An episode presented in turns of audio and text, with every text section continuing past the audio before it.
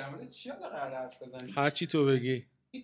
من امروز یه وایسی داشتم میفرستادم برای توضیح دادن یه کاری، دیدم دوازده دقیقه طول کشید. خلاصه تاش گفتم گفتم که ببین تهش اینه که من پادکسترم و در نتیجه اصلا ما به کم نمیره.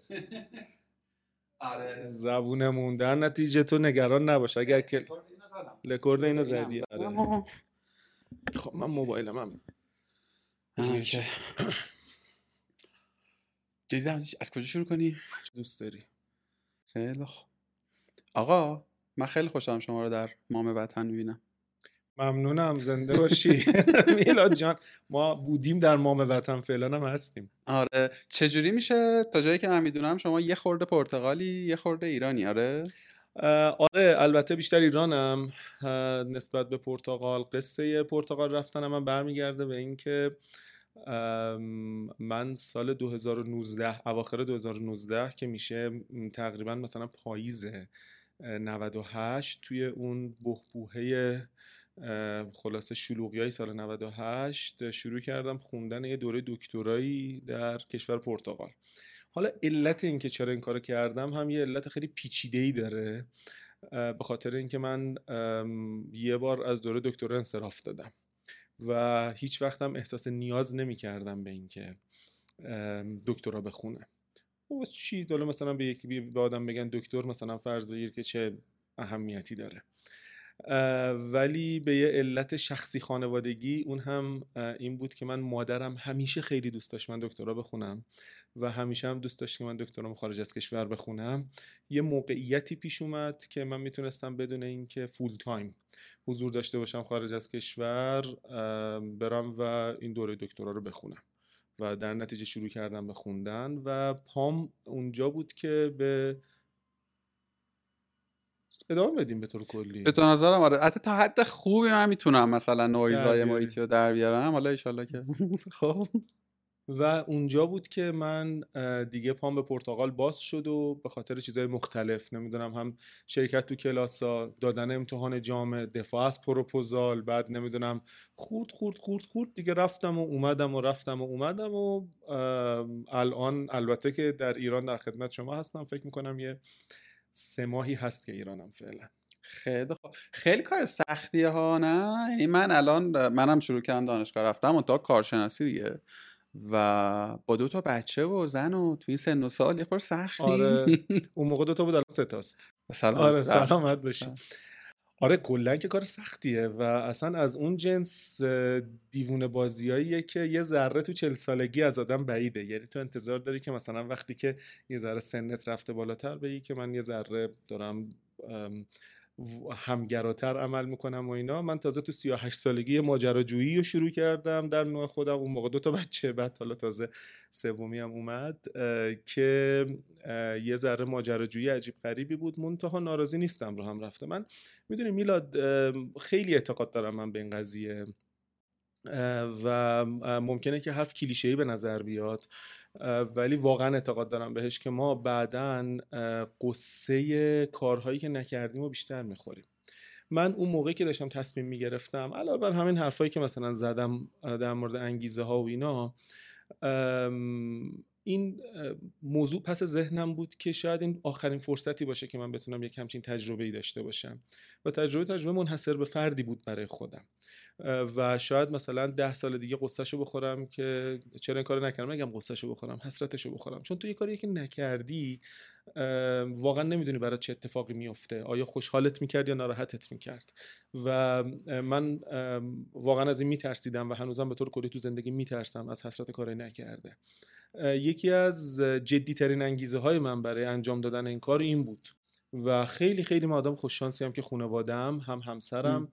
و هم بقیه خانواده‌ام، پدر مادر خودم، پدر مادر همسرم که به هر حال از این سفرهای طولانی مدت و این حرفا متأثر می‌شدن، حمایتم کردن.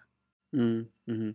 حالا یه یه جور دیگه ای هم میشه به قصه نگاه کرد دیگه. یعنی یه برش همین چیزی که تو میگی از این جمله انگیزشی ها هم هست، میگن آره. تو هیچ وقت از مثلا کاری که نکردی آسیب نمیبینی، هیچ وقت اون چیز نمیکنه، کاری که نکردی و میخواستی بکنیه که بیشتر ازت میکنه. فکر کنم شهید کرد اون جمله. آره ولی فهمیدیم چی شد، هم ما هم من متوجه شدم آدم فهمیدم.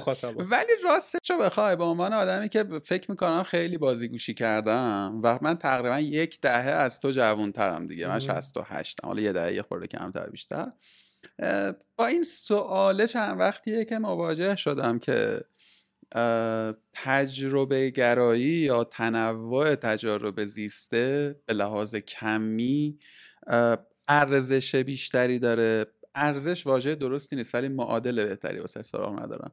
یا تعمق یا عمیق‌تر شدن در یک حوزه. حالا جالبه که این چند وقته من با آدم‌هایی که هر کدام از این دو رو انتخاب کردند هم خیلی گپ زدم، چه توی کارگاه چه بیرون از کارگاه، و انگار که همه اینجوری هن که نه اون یکی انتخابه بهتر بوده، میدونی، یعنی آدمی که تأمل و تمرکز کرده روی سابجکتی و الان هم به یه سطح خوبی از مقبولیت اجتماعی، درآمد، پوزیشن، هر هر متر دیگه که داشته باشیم رسیده، اینجوریه که من حسرت این رو دارم که چرا مثلا فلان کارو بهمان کارو اینجور و اونجور رو نکردم.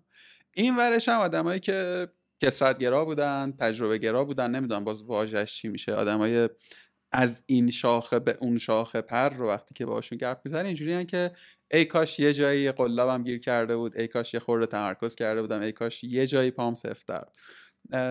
چی فکر می‌کنی در این باب؟ ببین من واقعیتش اینه که از کسی که الان هستم و از موقعیتی که هستم ناراضی نیستم. ام. به همین خاطر همه این تجربه هایی که کردمه که منو این من فعلیم اومده ساخته.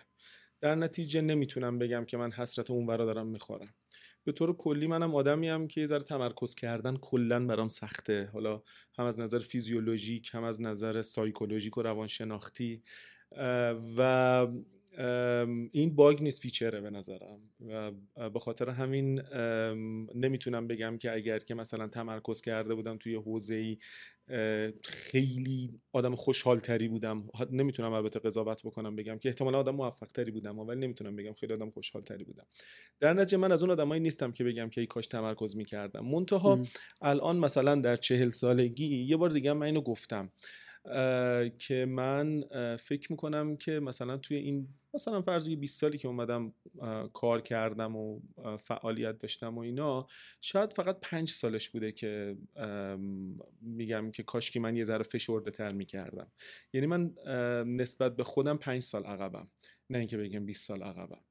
و شاید یه جاهایی بهتر بود که نه اینکه خیلی هرز پریدنم رو کمتر بکنم، خیلی این شاخه به اون شاخه پریدنم رو کمتر بکنم، ولی شاید یه مقداری عمیق‌تر می شدم توی این شاخه اون شاخه پریدنم، احتمالاً الان آدم یه ذره خوشحالتری بودم، ولی من ناراضی نیستم. و بازم میگم این از این شاخه به اون شاخه پریدن حالا یه مقداری هم بار منفی داره. این تجربه کردن های مختلف به هم یه ویژگی هایی داده که در مجموع ممکنه که به عنوان مزیت رقابتیم در فضای توسعه فردی و در فضای کاری به حساب بیاد. خب من عمران خوندم، بعد محیط زیست خوندم، بعد ام بی ای مالی سرمایه گذاری خوندم، بعد ای کامرس خوندم، بعد الان دکترای مدیریت دارم میخونم، اونم در حوزه یه چیزی بین حاکمیت شرکتی و منابع انسانی و رفتار سازمانی. خب توی شرکت عمرانی کار کردم، توی شرکت محیط زیستی کار کردم، توی شرکت دولتی مجبور شدم کار بکنم، توی نهاد عمومی کار بکنم و اینا اینا هر کدوم یه چیزی برداشتم دیگه ازش. و این شاید توی یه سری از حوزه‌ها آدم عمیقی نباشم، منتها در یک سری از حوزه‌ها قطعاً آدمیم که خیلی چیزای گسترده‌ای میدونم و تجربه کردم. و خب این به نظرم فیچره. خیلی برمیگرده به ترجیحات آدما. من ترجیحم اینه و فکر میکنم الان راه اشتباهی نرفتم. البته که از تمرکز کردنم ضرر ندیدم ها. یعنی مثلا در شش هفت سال گذشته که مقداری بیشتر متمرکز شدم در حوزه استارتاپ ها و بعد سرمایه گذاری، اثرات خیرش دیدم، هم در حوزه کاری هم در حوزه پیشرفت شغلی و این حرفا. و ولی فکر میکنم همین بسته، یعنی در همین حد تمرکز کردم، نه اینکه الان بخوام فیلدم عوض بکنم، ولی در همین حد تمرکز برای من خیلی خوب بوده. شاید اگر که مثلا پنج سال زودتر تمرکز میکردم یه سری تجربه هایی نداشتم که الان الان آره. ببین من تا مثلا یک سال پیش فکر میکردم که این یک چیز مثلا فطریه، من این گونه ام، علی آقا یک گونه دیگریه. خب بعد که یه خورده بیشتر با فیزیولوژی مغز آشنا شدم و رفتم خوندم و جوریدم و گشتم بینش و یه خورده با ساز و کار روانشناختی ذهن آشنا شدم، دیدم که چقدر چقدر قابل قابل طراحیه. یعنی تو چقدر میتونی با یه اقدام‌های نه خیلی پیچیده میتونی زمام امور فکری خودت رو به دست بگیری. البته که در دفعتی اتفاق نمیفته، ولی نکتهش اینه که میسر. ولی کماکان راستش رو بخوام یه خورده دیگه این دیبیتر رو بخوام ادامه بدم، یه جایی تو صحبتات گفتی که آقا من آه آه الان این رضایت رو دارم، از این مسیر آمده این رضایت رو دارم. اساساً به این فکر میکنی که آیا ده سال دیگه هم بتونی این روایت رو داشته باشی، بگی که آقا من پنجاه سالمه چهل سالمه الان کماکان راضیم؟ یا فکر میکنی مسئله اون روزته؟ مسئله اون روزمه. واقعیتش اینه که خیلی سوال سختیه و در نتیجه جواب سختی هم، یعنی به سختی هم میشه جوابشو داد. اینی که من الان میگم که الان راضیم، شاید اگر که ده سال پیش پونزده سال پیش ازم میپرسیدی که تو با طی کردن یک همچین فرایندی احتمالاً به یک همچین رضایتی میرسی یا نمیرسیدی، من احتمالاً میزان رضایتم رو کمتر اعلام میکردم و شاید میگفتم که نه من شاید خیلی راضی نباشم. واقعیتش اینه که آره هیچکس بدش نمیاد که مثلا آدم معروفتری باشه، درآمد بالاتری داشته باشه، نمیدونم دفتر دستک خیلی بهتری داشته باشه، چه میدونم خونه بزرگتری داشته باشه، ماشین بهتری داشته باشه. منتها خب بابت هر کدوم از اینا داری یه هزینه‌ای پرداخت می‌کنی دیگه. من برداشتم اینه واقعیتش م. که من الان به نسبت هزینه‌ای که پرداخت کردم و مجموع های و مجموع هزینه‌هایی که پرداخت کردم، موقعیتی که الان داخلش هستم موقعیت رضایت بخشیه. و از طرف دیگه این رو هم صد درصد قبول دارم که رضایت بیشتر از اینکه وابسته باشه به اتفاقات بیرونی که برای آدم ها میفته، یه حالت درونیه، یعنی یه استیت درونیه، قشنگ یک موقعیت درونیه. بازم این ممکنه یه حرف کلیشه‌ای به نظر بیاد، ما خیلی وقتا الان قبل از اینکه ضبط شروع بکنیم سریع صحبتی من گفتم که آره من الان خیلی آدم امیدواری نیستم، ولی به معنی نیست که نارضایتی دارم. یعنی این نا... این ناامیدیه به طور کلی داره از محیط بیرونی داره به من وارد میشه و من سیگنال های ناامیدی ناامیدی دارم از بیرون میگیرم و باعث میشه که خودم هم ناامید باشم. ولی هنوز این ناامیدی انقدر غلبه نکرده که من بگم که هنوز به شدت ناراضیم. البته که مجموع شرایطی که توش هستم، شرایط مالیم، این که مثلا اگر بخوام میتونم جمع بکنم پاشم برم پرتغال، این که نمیدونم فرض بگیر که خونه زندگی خوبی دارم، خانواده خوبی دارم، همه اینها بسیار موثر توی این موضوع. منتها تهش اینه که بازم یه چیزیه که در درون من داره اتفاق میفته. من نمیتونم ده سال دیگه رو پیش بینی بکنم. البته برای ده سال دیگه من برنامه‌ریزی دارم، حالا دقیق تر بگم برای پنج سال آیندهم دارم برنامه‌ریزی. منتها ذهنیتم اینه که اون موقع میتونم بیام بگم. و یه نکته دیگه ای که هست اینه که ما بیشتر از این که بتونیم قضاوت بکنیم درباره فرایند تصمیمات، درباره نتایج تصمیمات میتونیم قضاوت بکنیم. یعنی مثلا من ده سال دیگه احتمالاً من الان میتونم بگم که تصمیمی که ده سال پیش گرفتم درست بود یا نه، ولی نمیتونم بگم که فرایندی که منجر به اون تصمیم شد درست بود یا نه، به خاطر اینکه اون موقع کلی متغیر شامل متغیرهای درونی و بیرونی روی من اثر گذاشته که باعث شده که اون تصمیم رو بیام بگیرم. و من الان نمیتونم بگم که چه اتفاقاتی برای من خواهد افتاد در ده سال آینده که این باعث بشه که منجر تصمیماتم منجر به رضایتمندی بشه یا نه. در نتیجه نمیدونم ده سال دیگه وضعیت چیه. امیدوارم که از الانم راضی تر باشم. ببین من فکر میکنم که آدمی که بذار اینجوری بگم، من میثم زرگرپور رو یه سمت رسانه‌ای قائلم واسش که حالا شاید وارد شدیم، یه سمت مالی، یعنی یه سمت سرمایه گذاری و مالی که خب طی مثلا حداقل پنج شش سال، یعنی من من تو رو اینگونه شناختم و, و به عنوان کسی که تصمیم گیرنده بودی برای و هستی برای سرمایه گذاری تو فضای استارتاپی حداقل حالا ایران، اونورشو نمیدونم تو ایران دو تا چیز لازمه به نظر من، اگه اشتباه میکنم بگو. یکی همین امیدواریه، یعنی تو به عنوان سرمایه گذار نمیتونی امید نداشته باشی و توی این فضای کار بکنی. یکی هم تا حدودی اسکیل پیش بینی، تا حدودی مثلا پیش بینی که آقا این کاره میشه یا نمیشه، این آدمه میتونه یا نمیتونه، این بستره این فضا رو ایجاد میکنه یا نه. در واقع میخوام بگم که چرا من برام مهمه پاسخ تو به این سوال که ده سال دیگه پاسخت به این سواله، چون تو اسکیل پیش بینی رو احتمالاً اوردی داری. میدونی با این توضیحه اگه بخوای یه بار دیگه برگردیم به این سوال، فکر می‌کنی پاسخت ور دیگه ای پیدا میکنه یا نه؟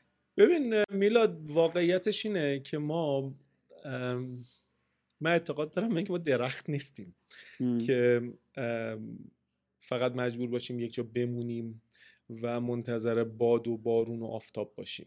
ما آدمیم که میتونیم تغییر بدیم محیط خودمون رو، یا اگر نمیتونیم تغییر بدیم محیط خودمون رو، خودمون از یک محیط بریم به محیط دیگری و کار رو انجام بدیم. من هم سناریوی سناریوهایی برای آیندم دارم و خلاصه همیشه من یه اصطلاحی به کار میبرم، البته تو سازمان‌ها به کار میبرم اینو، حالا نمیتونم الان به صورت دقیق بگم که مثلا در مورد کشور هم دارم اینو به کار میبرم، چون خیلی نامردیه یک همچین تعبیری رو به کار بردم به نظرم. اون هم اینه که آدم همیشه باید دستش روی دکمه ایجکت باشه، یعنی تو باید همیشه یه پلن بی داشته باشی که لاغر روحیه من این شکلیه که اگر که پلن ایت اتفاق نیفتاد بتونی با کمترین هزینه سویچ بکنی روی پلن بی. من واقعیتش اینه که بر اساس این چیزی که گفتی در مورد اسکیل پیشبینی و نمیدونم سناریو نوشتن و فلان و این حرفا، پلن بی هام رو دارم یه مقداری جدیتر و عملگرایانه تر طراحی میکنم، برای اینکه اگر که یک روزی به این جنبندی رسیدم که پلن بیم رو اجرا بکنم بتونم اجرا بکنم. پلن بی هم مسلماً صرفاً رفتن از کشور و مهاجرت کردن نیست. آره این یه پلن بی جدیه که خیلی ها ممکنه داشته باشن یا حتی ممکنه تبدیل شده باشه به پلن ای ام. ولی این رو هم جزئی از مثلا مجموعه پلن های بیم که مجموعه گزینه هایی که نهایتاً یکیشون رو باید بردارم و استفاده بکنم در نظر میگیرم. ولی پلن‌هایی دارم الان برای اینکه آقا در ده سال آینده در ایران بیام چی کار بکنم اگر که قرار شد که ایران بمونم و زندگیم رو ادامه بدم. یه ترکیب عجیبی از امیدواری و ناامیدی من می‌بینم در توضیح تو، یعنی اگه اشتباه برداشت کردم بگو، در زیر متن حرف تو یه مثلا بستر امیدواری وجود داره. میدونی همین که در انتهای این بخش صحبت گفتی آقا مثلا ده سال دیگه دوباره برگردم اینجا این کار رو بکنم یا اینجا این کار رو بکنم، اصلا همین که الان اینجایی، همین که الان بالاخره داری یه کارایی میکنی، کارایی که پیشتر کردی، پادکست و غیره و زالک، من اینا رو از یه آدم مثلا آدم با بک‌گراند تو، با تجربه تو احساس میکنم که خب این از یه مثلا یه, ش... یه چیزی بین مثلا جنون و امیدواریه میدونی چی میخوام بگم، ولی یه خورده به نظر میاد که خب اینجوری که دیگه مظاهرش کمتر شده، حالا یه خورده مثلا تو اما واقع بینانه ترم باید نگاه بکنی رویین قصه.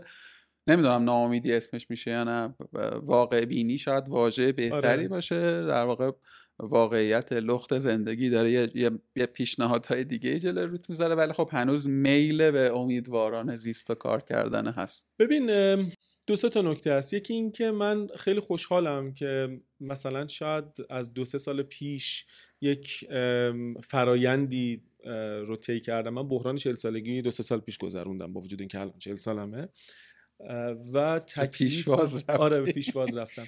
تکلیفم با خودم مشخص شد که من آقا از زندگیم چی میخوام و تهش میخوام که چه اتفاقی بیفته، یعنی مثلا فرض بگیر که مثلا شصت هفتاد سالم که شد میخوام در چه استیتی قرار بگیرم. اگه اینو به من یاد بدی من عبد و عبیدت میشم. من مخلصم. و یه حرفی من میزدم که اول اطرافیانم یه مقداری خلاصه جدی نمیگرفتن و شوخی میکردن و انکار میکردن این حرفا، بعد الان واقعا به این جنبندی رسیدن که نه مثلا شاید واقعا شدنی باشه. مثلا من میگفتم آقا من میخوام در چهل سالگی، میگم من پنج سال عقبم، الان در چهل سالگی نرسیدم ولی شاید پنج سال دیگه برسم بهش. میگفتم من میخوام در چهل سالگی بازنشست بشم. بعد میگفتم بازنشستگی یعنی چی؟ بعد حالا مثلا من یه سری چیز دارم، یه سری ویژگی دارم برای اینکه بازنشستگی یعنی چی، که اصلا به معنی این نیست که تو مثلا بشینی خونه جدول حل بکنی بری پارک نمیدونم مثلا این حرفو، نه یه سری ویژگی داشتم براش. یا من تکلیفم مشخص شد که ان شاءالله خدا سایه همه پدر و مادرها رو خلاصه بلند بکنه و ان شاءالله همه پدر و مادرها رو حفظ بکنه. اونم تکلیفم من مشخص شد که آقا من دوست دارم تا جایی که ممکنه و تا جایی که میتونم دووم بیارم کنار پدر و مادر خودم و البته پدر و مادر همسرم که بسیار عزیزن برام همشون بمونم. من مثلا الان دارم نگاه میکنم که خب خدا به من یه دختر دیگه داده، رفته بودیم جمعه منزل پدرم اینا، بعد مثلا من بابام داشت با این بچه مثلا یه رو بیست دقیقه مثلا بازی میکرد و حرف میزد باشه، اونم مثلا لبخند میزد و این حرفا. خب من بابام داشت کیف میکرد. بعد نمیگم که مثلا مدیونیم یا به خاطر اینکه باید این اتفاق بیفته، این دوست داشتن بابام من دوست دارم. بعد خب مثلا من میگم این نباشم، اینو اومدم از بابام محروم کردم.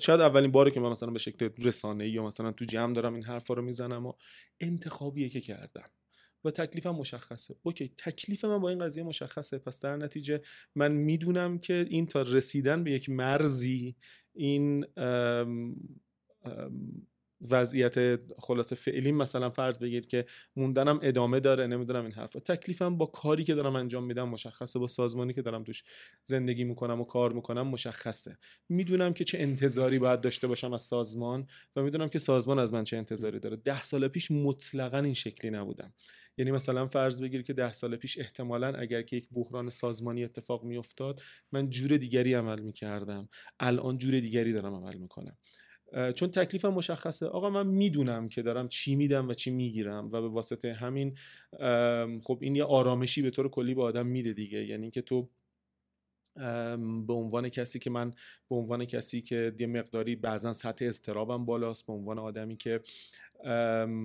خلاصه در عینی که سطح اضطرابم بالاست توان تحمل ابهام و این حرفا هم دارم،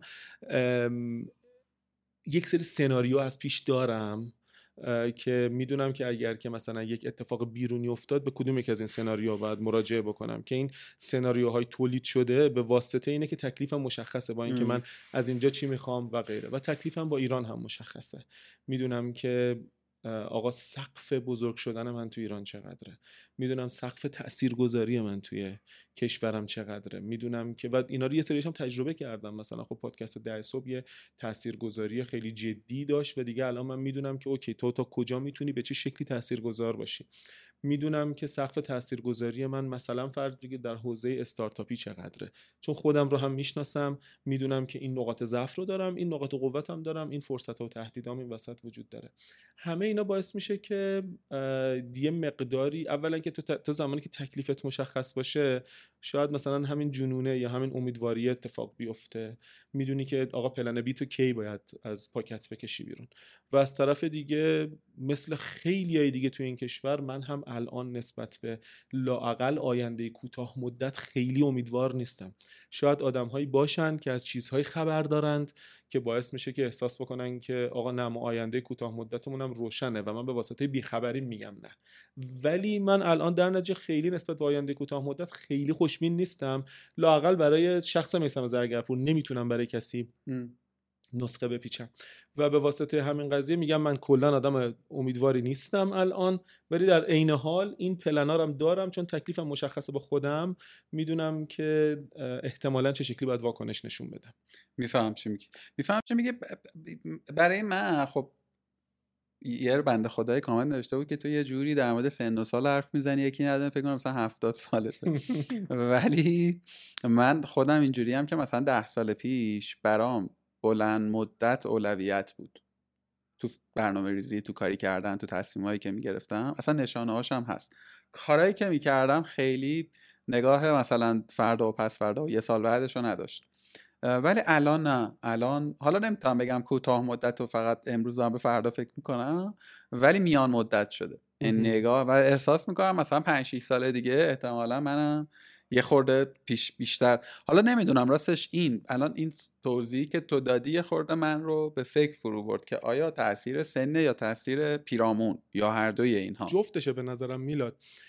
مسلما تأثیر سن به نظرم هست، هرچند که تو نمیتونی نسخه بپیچی، ولی تأثیر پیرامون هم هست. مثلا یکی از چیزایی که واقعا من توییت هم کردم در همین رابطه، یکی از چیزایی که واقعا جهان بینی منو عوض کرد کرونا بود. ام. تو نگاه میکردی میدیدی که یه آدمی خیلی سالمه و هفته بعد به یک وضع خیلی تأسف برانگیزی از دنیا رفته. من نه مرحوم سهیل گوهری رو از نزدیک میشناختم، نه مرحوم روح‌الله رجایی و نه مرحوم علی اکرمی، هرچند دوستان مشترک زیادی باهاشون داشتم و میدیدم که چقدر یوهویی این آدم‌هایی که آدم‌های تاثیرگذاری بودن، آدم‌های دوست داشتنی بودن، آدم‌هایی بودن که به هر حال توی یه کامیونیتی حضور داشتن و آدم‌ها بهشون احترام میذاشتن، چقدر یوهویی از دست رفتن. و خب این اتفاق ممکن بود برای هر کدوم از ما بیفته و واقعا تکلیف مشخص نبود دیگه. همین الان هم همین شکلی. قدیمیای حرفی میزدن، خیلی خیلی من پوچگرایانه حرف نمیزنم آقا، مقداری با خودت شاید عملگرایانه باشه، میگفتن که آقا ما نمیدونم امروز صبح که داریم دکمه پیرنمون رو میبندیم نمیدونیم که بعد از اون کی داره بازش میکنه. من حالا این شکلی به موضوع نگاه نمیکنم که واقعا مثلا هی هر روز منتظر مرگ باشم، منتها این امکان از دست رفتن همه چیزهایی که تو اومدی ساختی و امکان از بین رفتن و مردن رو یه مقداری نزدیکتر از مثلا ده سال پیش خودم میبینم. یه مقدارش هم به خاطر اینکه خب سن آدم رفته بالا، میبینه که چقدر کم کم داره از نظر بدنی افت میکنه. پدر و مادرتو میبینی که مثلا اینا هم از نظر بدنی کم کم دارن افت میکنن و شاید این در انتظار تو هم باشه، شاید مثلا با شدت بیشتر و زودتر. به خاطر همین منم الان واقعیتش اینه که افق چیزی که معمولا دارم میبینم واقعا مثلا همون حدود حدود پنج ساله است، با یک نگاهی به طولانی مدت تر. ولی خدا وکیلی تلاش میکنم که لذت ببرم از لحظه‌ای که خلاصه هستم توش. و اگر که ببینم یه مقداری هم من درگیر پروکرستینیشن و به تعویق انداختن کارا بودم و هنوزم هستم به واسطه کمالگرایی، یه مقداری مجموعه کرونا و بالا رفتن سن و اینا باعث شده که من به این جنبندی برسم که اوکی، نه اگر فرصتی برای انجام دادن یه کار داری انجام بده، هیچ فرصت بهتری وجود نداره. به خاطر اینکه واقعا ممکن نیست که، یعنی تو نمیتونی پیش بینی بکنی که دو ماه دیگه، شش ماه دیگه، یه سال دیگه کماکان این فرصت رو داری یا نداری. الان انجام بده بره.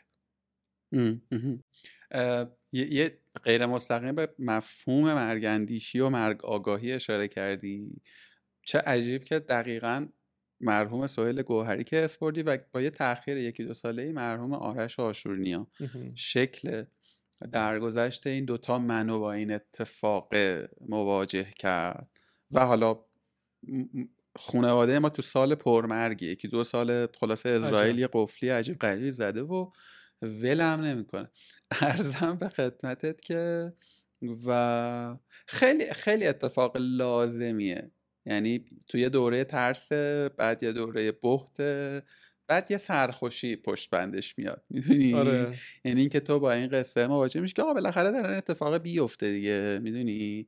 با نمکی و هیجان انگیزیش همینه که نمیدونی کی و کجا و چجوری و تو چه شرایطی. حالا الان میونه صحبتت من اعلام بکنم مثلا الان اسم اسرائیل آوردی، این هم راجع مرگ و نمیدونم این حرفا صحبت کردی، من اصلا قصد مردن ندارم خدا وکیلی. خلاصه ما را لیست نداره خدا بیامرد. هر چی با تو حرف زنی میشه گفتی ماشین خراب شد دوباره امروز ما زمینگیر شد. آره.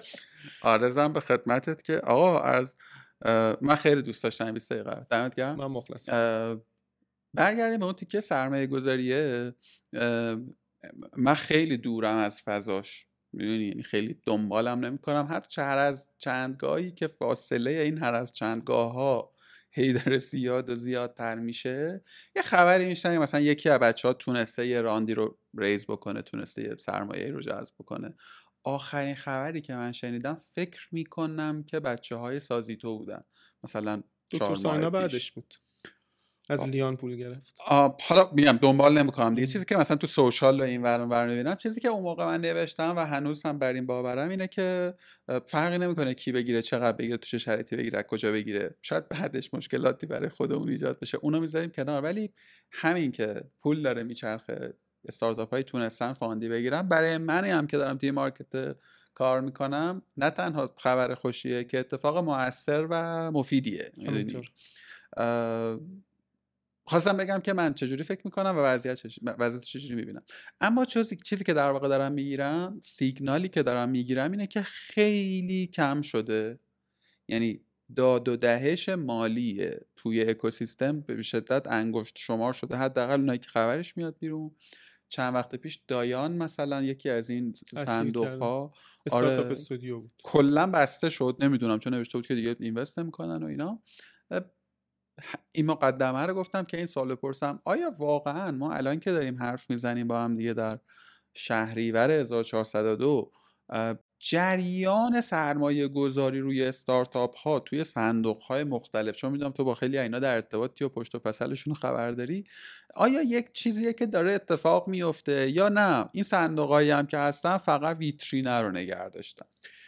ببین من فکر میکنم که از حداقل دو جنبه میشه این سوالی که تو پرسیدی و جواب داد. جنبه اولش اینه که اصولاً ما صنعت سرمایه‌گذاری خطرپذیرمون توی ایران به علل مختلف خیلی صنعت از نظر اقتصادی سوددهی نیست.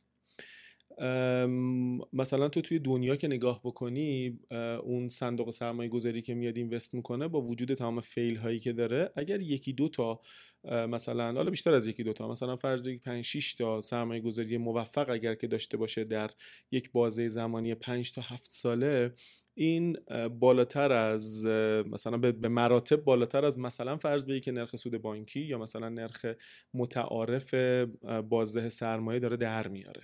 مثلا فرض بگی که تهش که نگاه بکنیم مثلا بیست تا بیست و پنج درصد ممکنه سالانه در بیاره.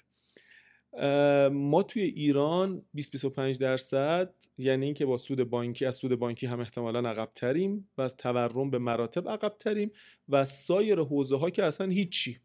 به خاطر همینه که مثل مثل این هست که میگن که آقا به طرف گفتن که علم بهتره یا پیتزا، بعد طرف گفت که خاک تو سر علم بکنن که با هرچی مقایسه میکنیم میبازه. خلاصه اینم هم همین جوریه. یعنی مثلا تو سرمایه گذاری خطرپذیر به شکلی که الان توی ایران وجود داره نسبت به هر بازار دیگری که در نظر بگیری، بازار مالی دیگری که در نظر بگیری، عقب‌تره. و اینو فراموش نکنیم که خود صندوق‌های سرمایه گذاری یا خود ویسی ها هم سرمایه گذار دارن آه. و اون سرمایه گذاره اومده برای اینکه یه قرونشو بکنه مثلا دو قرون. به همین خاطر بعد از اینکه مثلا حالا اومد یه پایی به آب زد و فهمید که قصه چیه، به احتمال خیلی زیاد پاشو میکشه بیرون. مثلا الان اسم دایان رو که آوردی، خب از یک مجموعه صنعتی این اگر که اشتباه نکنم اومده بیرون. حالا اومدن یه تستی کردن، به احتمال خیلی زیاد دیدن که حالا یا شرایط مهیا نیست، یا سودی که فکر می‌کردن برنمیگرده، یا کسب و کارها به اون اندازه‌ای که فکر می‌کردن رشد نمی‌کنه. افتاد به هر حال من واسه چی مثلا اومدم یه تستی کردم پنجاه میلیارد تومان، صد میلیارد تومان مثلا اومدم گذاشتم و به این نتیجه رسیدم که نه، این بازار خیلی بازار مناسب من نیست. یعنی حرف یاد نمیره. من یه پرانتز اجازه می‌خوام که ازت نپذیرم اینو. ببین به درستی گفتی بخشی از این صندوق‌هایی که میان توی بازی میان که از از از پشتوانه صنعتی میان. یعنی مثلا پنجاه تومن صد تومن احتمالاً واسه فلان واحد تولیدی هیچه هیچه یعنی اصلا همون چهار تا عکس یادگاری که بگیره اون کفایت میکنه واسش. خب اما من نکتم چیه؟ نکتم اینه این چیزایی که تو داری میگی اگر اشتباه میکنم بگو. آقا اثر من از شمس مملکت ما که تو دو سال و سه سال و پنج سال اخیر درگیر تورم مثلا لجام گسیخته نشده که، میدونی از ازل این وضعیت بوده. حالا ازلش خیلی مثلا چهاردهه اخیر، پنج دهه پنج دهه تو همواره با تورم درگیر و در دست در چیز بودیم دیگه، دست در دست بودیم. همواره دلار و طلا نرخ صعودی داشتن. میخوام بگم که شاید من اقتصاد ندان مثلا سورپرایز شم یا من کم تجربه بیام بگم که به قول تو میام تستش میکنم. اما راستش من نمیتونم بفهمم که آقا یه شرکتی که بک‌گراند کسب و کار داره، وقتی که تو اون حجم منابع مالی داشته باشی احتمالاً تحلیلگر داری، احتمالاً مشاور داری، احتمالاً خودت یه بینشی داشتی که به اون دولتی‌ها رو میذارم کنار، آدم فعالیت بخش خصوصی صحبت میکنم.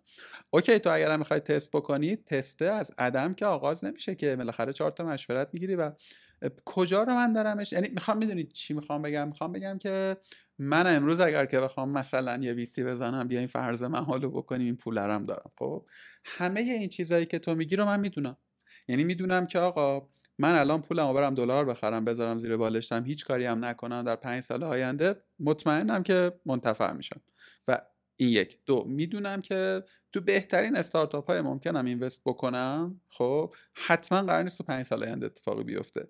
پس اگر که دارم اینجوری نگاه میکنم، خب ببینم سکه و سکه و دلار و طلامو میخرم دیگه، کجا رو من دارم نمیبینم؟ فکر میکنی اونجا رو به نظرم نمیبینی که تعداد مؤسسات، تعداد شرکت های بخش خصوصی که به صورت علنی و واقعی وارد این حوزه شدن به نسبت همه اونهایی که پتانسیل ورود به این حوزه را دارن بسیار بسیار اندک. یعنی اصلا هنوز پول اصلی ها وارد نشده. پولایی که مثلا در صنعت احداث، پولایی که مثلا از پتروشیمی و نفت در اومده، پولایی که توی معدنه، حالا مثلا فرض می که رفتن جای مختلف گذاشتن، طرف هیچ مشکلی هم نداره که دویست میلیارد تومان هم بذاره توی فضای استارتاپی، ولی یا هنوز اون تحلیله به این نیست، تحلیل براش این نیست که بیاد سرمایه گذاری بکنه، یا هنوز کسی نریاد، اصلا ممکنه خبر نداشته باشه، یا اگرم خبر داشته باشه کسی هنوز نرفته بهش بگه که داداش بیا و این سرمایه گذاری بیاد من برات هدایت میکنم این قضیه رو. یعنی به عبارت بهتر ما تعداد این پولای خصوصی که اومده در مقایسه با کل بسیار بسیار اندکه. اینا یه منحنی داریم، منحنی اینوویشن دیفیوژن مدل مال راجرز که میگه که زمانی که تو یک نوآوری وارد یک جامعه میشه، دو نیم درصد از جمعیتت به شکل نرمال اینا اینوویتورن، اینا بدعت گذارن، اینا آدمایی ان که به هر حال میرن و اینو انتخاب میکنن، نگاه میکنن، میبینن، بعدم اگر که باش حال نکنن ول میکنن، میرن سراغ بعدی. و بعد یه سیزده و نیم درصده که اصطلاحاً بهشون میگن ارلی اداپترها یا پذیرنده های آغازین، اینا اونایی هستن که مثلا همیشه به دنبال این راه حل بودند و حاضرن براش مسئله بیان خرج بکنن و این حرفا. و بعد بقیه شاید شاید نمیدونم تحقیق بکنم، ولی مثلا میتونم این تصور رو بکنم که احتمال داره که این شکلی باشه که اینایی که الان اومدن پولا رو آوردن همین اینوویتورا بودن، اینا آدمایی بودن که همیشه دنبال این بودن که ببینن میشه یا نمیشه، اومدن و رفتن. اصلا پول اصلیا، آدم اصلیا هنوز وارد نشدن و احتمالاً به این زودی هم وارد به واسطه همین قصه هایی که صحبتش. آره، و به خاطر همین هم هست که تو این فضا نگاه میکنی میبینی که بجز بعد از موج اول سرمایه گذاری هایی که اتفاق افتاد که مثلا دیجیکالا و تخفیفان و ای نتورک و نمیدونم این حرفا بودن، توی موج دوم بیشتر سرمایه گذاری ها سرمایه گذاری های نهادی، سرمایه گذاری های مسئولیتی بوده. مثلا فرض بگیر که ستاد اجرایی فرمان حضرت امام می اومده، مثلا از طریق مؤسسه دانشمندان برکت می اومده سرمایه گذاری می کرده، اونم قطعا می اومده حساب کتاب مالیشو انجام می داده ها، ولی نگاهش الزاماً و صرفاً نگاه مالی نبوده و یه مقداری نگاه استراتژیک با نگاه تلقی خودش از استراتژی هم وجود داشته. و اصلا کلا صنعت سوداوری نیست. مهمترین علتش هم اینه که ما راه اگزیتمون توی ایران باز نیست. الان چند تا استارتاپ ما داریم که تونستن وارد بورس بشن، یکی اونم تپسی بوده، بقیه هم همه دارن میگن یا استارتاپ‌های کوچیک‌تر دارن میگن، ولی من به نظرم میاد راه بسیار بسیار طولانی داریم که مثلا فرض بگیر که استارتاپ های کمتر شناخته شده که داره روشون اینوست میشه، هرچند که مستعد باشن بتونن وارد بورس بشن و اگزیتی اتفاق بیفته.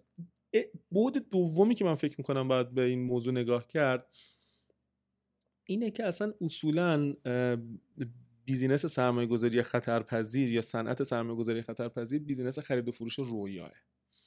تو به عنوان کسی که خودت سرمایه جذب کردی پا میشی میری سراغ یه ویسی، میگی که آقا من این آدمم، این رویا رو دارم، این تیکشم پیش رفتم، بیا با هم دیگه بریم بقیه‌شو انجام بدیم.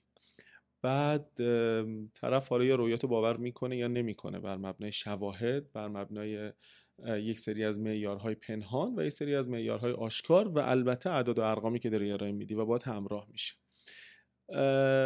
شبیه به اون پسری که میره مثلا خواستگاری یه دختری یا مثلا بهش میخواد بره پیشنهاد بده بیا با هم دیگه دوست باشیم، یکی من بهترین زندگی برات میسازم، ببین من اینجوری ام اینجوری ام اینجوری ام، یک رویای مشترکی شکل میگیره برای اینکه یک کاری انجام بشه. تو وقتی که شرایط اقتصادی جامعه شرایط خوبی نباشه، شرایط اجتماعی رو الان میدونیم هممون و نمیتونیم که اتمام بکنیم که شرایط خوبی نیست، در نتیجه شکلگیری این رویای مشترک هم کار سخت‌تری میشه و در نتیجه اصلا اصولا سرمایه گذاری سرمایه گذاری سرمایه گذاری ذره دور از ذهن تر میشه.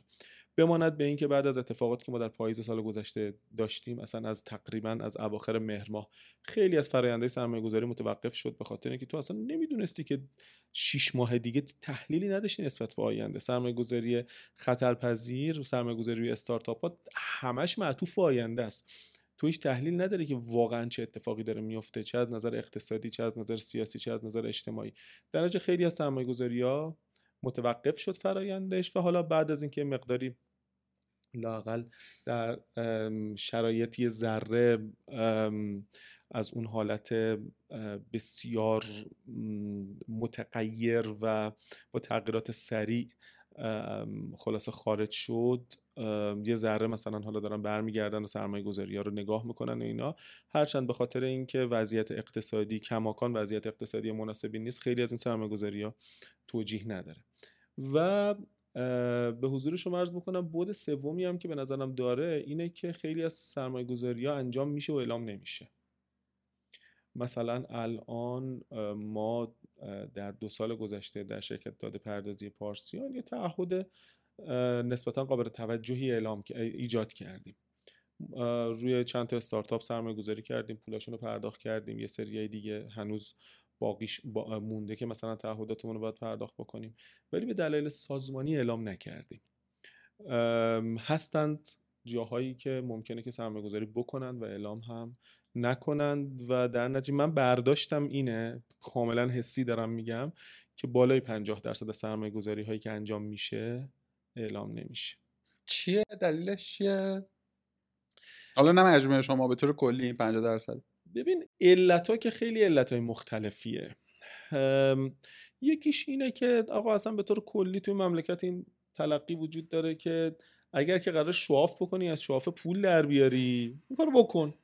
مثلا یه موقعی می‌خواستن بگن که آقا من مثلا فرض بگی که به قولتون عکسه چند میلیارد تومان ممکن بود بیارزه، ولی اگر که قرار نیست از این شواف پول در بیاری آسه برو آسه بیا دیگه، ببین که مثلا حالا کسی حساس هم نشه روت الزامن. حالا این حساسیت ممکنه حساسیت از جنس سیاسی و نهادهای سیاسی باشه، ممکنه که از جنس مثلا پی آری و روابط عمومی و نمیدونم این حرفا باشه.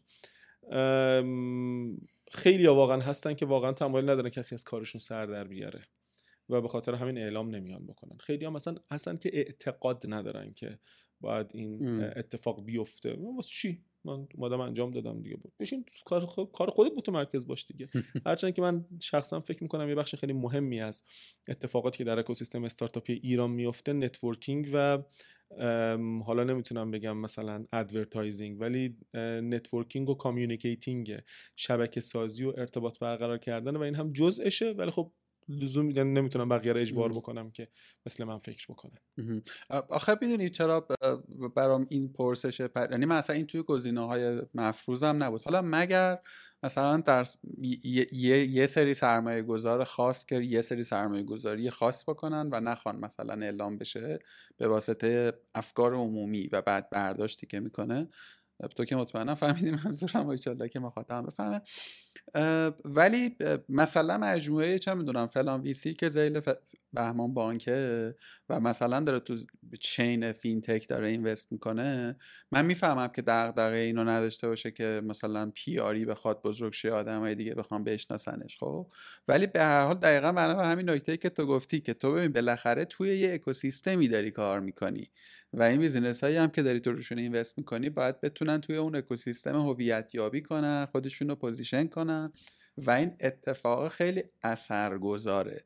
یعنی این اتفاق خودش میتونه راه رو باز بکنه. نمیدونم، میخورده به نظرم شمایگان باید همت بگمارید و ما آخه مایگان چیکار قضیه این واقعا. خب به خاطر اینکه میگم ترجیحات آدما متفاوته و بر اساس ترجیحاتش میاد تصمیم گیری میکنه دیگه که بیاد چیکار بکنه. و به علاوه اینکه مثلا البته این نکته هم هست، شاید من خیلی از داخل صنعت سرمایه گذاری دارم نگاه میکنم به موضوع و چون از خیلی از چیزا از خیلی قبلتر خبر دارم، الزامن مثلا زمانی که یک خبری میاد بیرون خیلی چشمو نمیگیره. آفرین. من اصلا, اصلا این سواله رو اتفاقا از تو میپرسم چون تو به هر حال چه بخوای چه نخوای ادوکیتور این فضایی الان اینجا و داری توی این اکوسیستم کار میکنی. من یه حدسی میزنم بنا به این چیزی که گفتی. خب ما کم نداشتیم در این سالها سرمایه گذاری هایی که منعقد شده در روی کاغذ ولی اتفاق نیفتاده یا حداقل کامل منعقد نشده، پول کامل. و خب یه وقتایی من سرمایه پذیر از اینو گرفتم دستم و شروع کردم نقل داغ کردن اون سرمایه گذاره و یه خوردم حال تمدلی گرفتم دیگه. این اتفاق چند باری حداقل الان تو ذهنم هست. حالا توی یکی از این کیسا من میدونم که اون سرمایه پذیره یه, یه گافی داده، یه کاری باید نمی‌کرده که کرده یا یه بازی درآورده و خب اونجا اون سرمایه گذاره دیگه نتونسته وارده مثلا، یعنی میدونین یه دفعه رفته تو موضع ضعف، رفته تو موضع تدافعی در حالی که شاید شاید محق هم نبود واقعا این اتفاق. آیا این وجود کیس استادیای این تیپی هم منجر به این اتفاقه میشه؟ آره کاملا. مثلا الان ما به حضورت عرض بکنم که اخیراً دو تا کیس داشتیم در مورد اینکه سرمایه گذار چک سرمایه پذیر رو گذاشته بود اجرا. من یک کیسش رو خیلی دقیق خبر داشتم و کیس دیگر رو حدس می زدم که چه شکلیه، هرچند بعداً شنیدم که چه اتفاقی افتاده. ببین زمانی که حاشیه در مورد این اتفاق می افته باعث میشه که آدم‌ها یه مقداری آدم‌ها مخصوصاً سرمایه گذارهایی که اون پشت هستن یه مقداری محتاط‌تر بشن به طور کلی. این رو بذار کنار این که خیلی از آدم‌هایی که در جایگاه سرمایه‌گذار قرار می‌گیرن اصلاً اصولاً هیچ دیدی نسبت به مسئله پی آری ندارن، نسبت ام. به این که مثلا یک خبر رو چگونه باید اعلام کرد. مثلا الان حالا منظورم مطلقاً این نیست که مثلا لیان این شکلیه ها، ولی تو نگاه بکنی لیان اومد روی دکتر ساینا سرمایه گذاری کرد ولی قسمت عمده کار پی آری این سرمایه گذاری خود دکتر ساینا اومد انجام داد. حالا به خاطر اینه که این قضیه پی آر و قضیه روابط عمومی و اطلاع رسانی به هر علت برای دکتر ساینا پررنگ‌تر و برای خود لیان، یعنی رفتارهای لیان رو نشون داده که اصلا براش مهمه پی آر، براش مهمه. آره همینطوره. به خاطر همین خیلی هستن که اصلا ایده‌ای ندارن نسبت به این که اصلا باید پی آر اتفاق بیفته و در این دو مورد مثلا چک اجرا گذاشتنه اگر نگاه بکنی کلا فقط همه چیز شایعات بود و مشخص بود که اصلا کسی انگار دغدغه‌ای نداره که بیاد و بگه که آقا اصل قضیه چیه. یه بخشش هم اینه که آقا من واسه چی باید به بقیه بگم، حالا این نگاهه وجود داره دیگه. مورد دومی هم که هست اینه که لااقل در مورد مجموعهایی که یه مقداری بانک پشت سرشونه و پول بانکی داره میاد خیلی دست تیم اجرایی باز نیست به دو علت.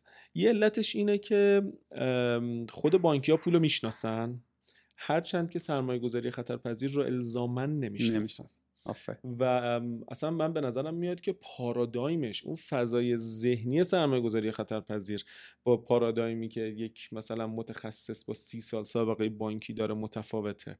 اون متخصص بانکیه سطح ریسک متفاوتی داره، سطح دو دیلیجنس متفاوتی داره، نگاهش نسبت به پول نگاه متفاوتیه. یعنی مثلا میگه که من این پول رو اگر میتونم در قالب اعتبارات وام بدم، این همچین وثیقه‌ای مثلا تو کلی هم بابتش بگیرم، چرا برام اینوست بکنم؟ حالا تو بیا در مورد این قضیه بیا سعی بکن توجیهش بکنیم.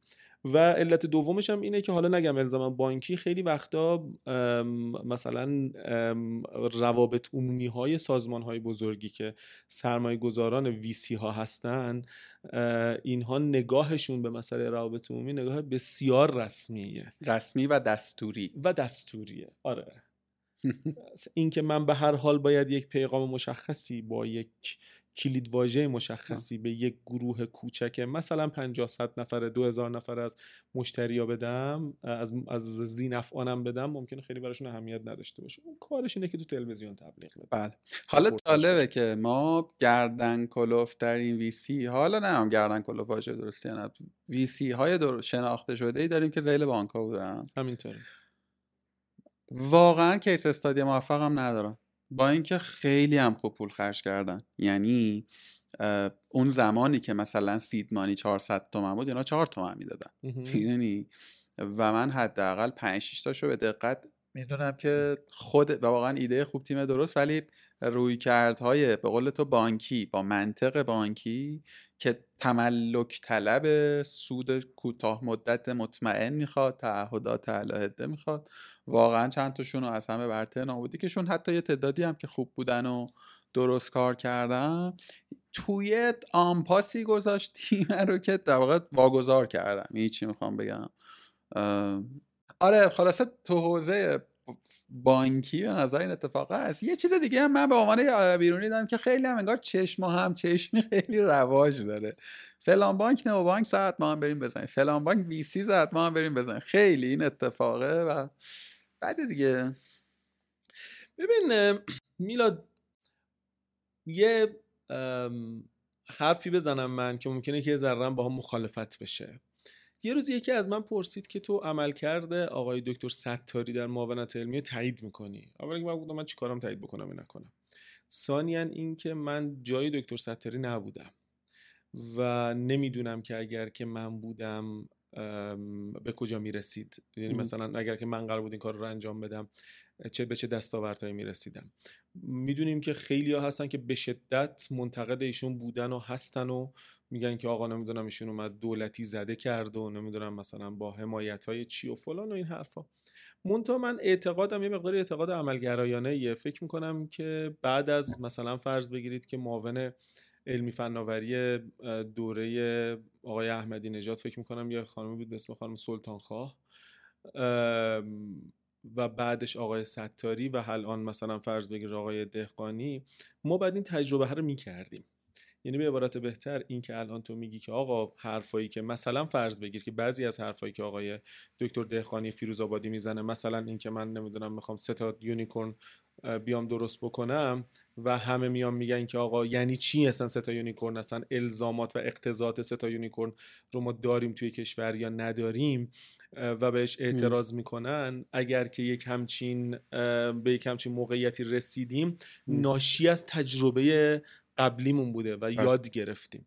اینم الان همین شکلیه. یعنی اگر که ما انقدر خوش شانس باشیم که صنعت سرمایه‌گذاری خطرپذیرمون ادامه پیدا بکنه و اگر که انقدر خوش شانس باشیم که بانک‌ها کماکان به خاطر شوآف، به خاطر هر چیز دیگری پای کار باشند و با همون ادامه بدن، احتمالاً مثلا پنج سال دیگه یه ذره وضعمون بهتره، بالغانه تر اتفاقات، بالغانه تر، بیشتر یاد گرفتن، بیشتر درگیر بودن. منتها حالا با هزینه از بین رفتن چند تا استارتاپ، با هزینه از بین رفتن پول و چیزای شبیه و اعتماد، یعنی یه بخش مهم بشم اعتماد دو سویه است. یعنی نمیخوام فقط مثلا این وره، یعنی راستشو بخوای حالا به قول تو تو حرف فوشخور زدی، منم یه حرف فوشخور بخوام بزنم به عنوان کسی که جذب سرمایه کرده و به عنوان کسی که حداقل توی سه تا بیزینس مختلف تو فلوی سرمایه پذیری حضور داشته و یه خورده آشنام دیگه، یعنی از این ور میز یه خورده درگیر بوده.